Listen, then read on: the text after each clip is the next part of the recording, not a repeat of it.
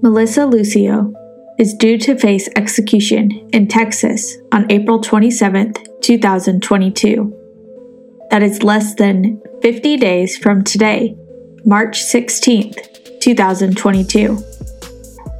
I personally believe that this case has a lot wrong with it. And although Melissa doesn't have the best past, everyone deserves a fair trial.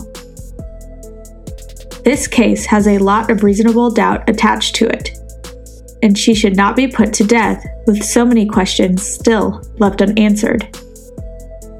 I was going to research this case and do an episode on it, as this is a pressing matter, but a podcast that I respect already did an episode on this case, and I feel that the Woman in Crime podcast gave the best information for one to make a strong opinion on the matter. Women in Crime is a podcast hosted by two female criminologists, and they do a great job explaining the issues in this case. I strongly encourage you to download that episode from their podcast, listen, and make your own opinion on the case. If you believe Melissa Lucio should not be executed, please sign the petition that I will have linked below. Here are some statistics about wrongful convictions.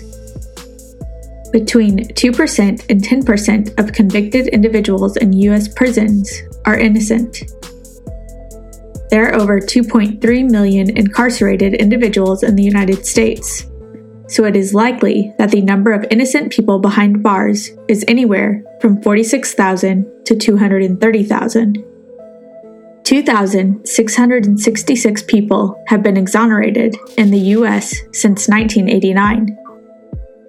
69% of wrongful conviction cases happen due to eyewitness misidentification. Misidentification can take many forms, and wrongful conviction statistics reveal that 34% of misidentification cases happen during a live police lineup. Another 16% happened during a show up procedure, where a single suspect is shown directly to the victim. Up to 52% of misidentifications came from a photo array, while around 7% of errors happened with witnesses looking at mugshot books. Another 5% involved a misidentification happening during a one on one photo showing. Additionally, Composite sketches led to 27% of false identification. And finally, in 11% of instances, it was the voice that was not recognized correctly. Up to 32% of errors in identification happened when more than one person incorrectly identified the same person as a perpetrator of the crime, showing that even multiple witnesses aren't always reliable. In an effort to remember the details of the crime, some even undergo hypnosis. This practice has led to 2% of misidentifications. False confessions account for 29% of wrongful convictions. When the figures are broken down, 49% of individuals who confess to crimes they didn't commit are 21 or younger at the time of their arrest. So they are often intimidated into a confession by either police or their co defendants and accomplices. Exoneration statistics reveal that up to 31% of the false confessors are 18 or younger at the time of their arrest. This number is high due to the fear factor and the possibility of a lighter sentence for first offenders and minors. Finally, around 9% of people who falsely confess have been determined to suffer from mental health issues or have diminished mental capacity. Official misconduct plays a part in 31% of murder exonerations. Official misconduct has been one of the major contributing factors in many wrongful convictions. In 31% of cases, the police tampered with the witnesses at lineups, applied pressure in one on one meetings, or deliberately showed witnesses the wrong mugshot books.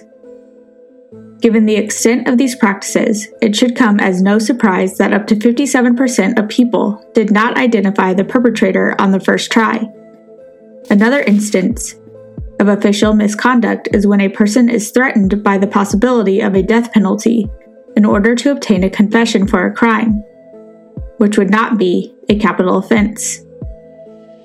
False accusations are present in 70% of wrongful convictions. False accusations, along with perjury, show up in 101 of the 143 exonerations in 2019.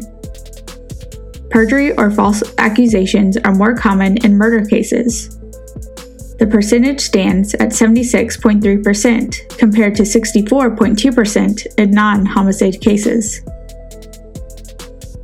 I have links to all the resources for the Innocence Project and what you can do to hopefully help in stopping Melissa Lucio's execution date.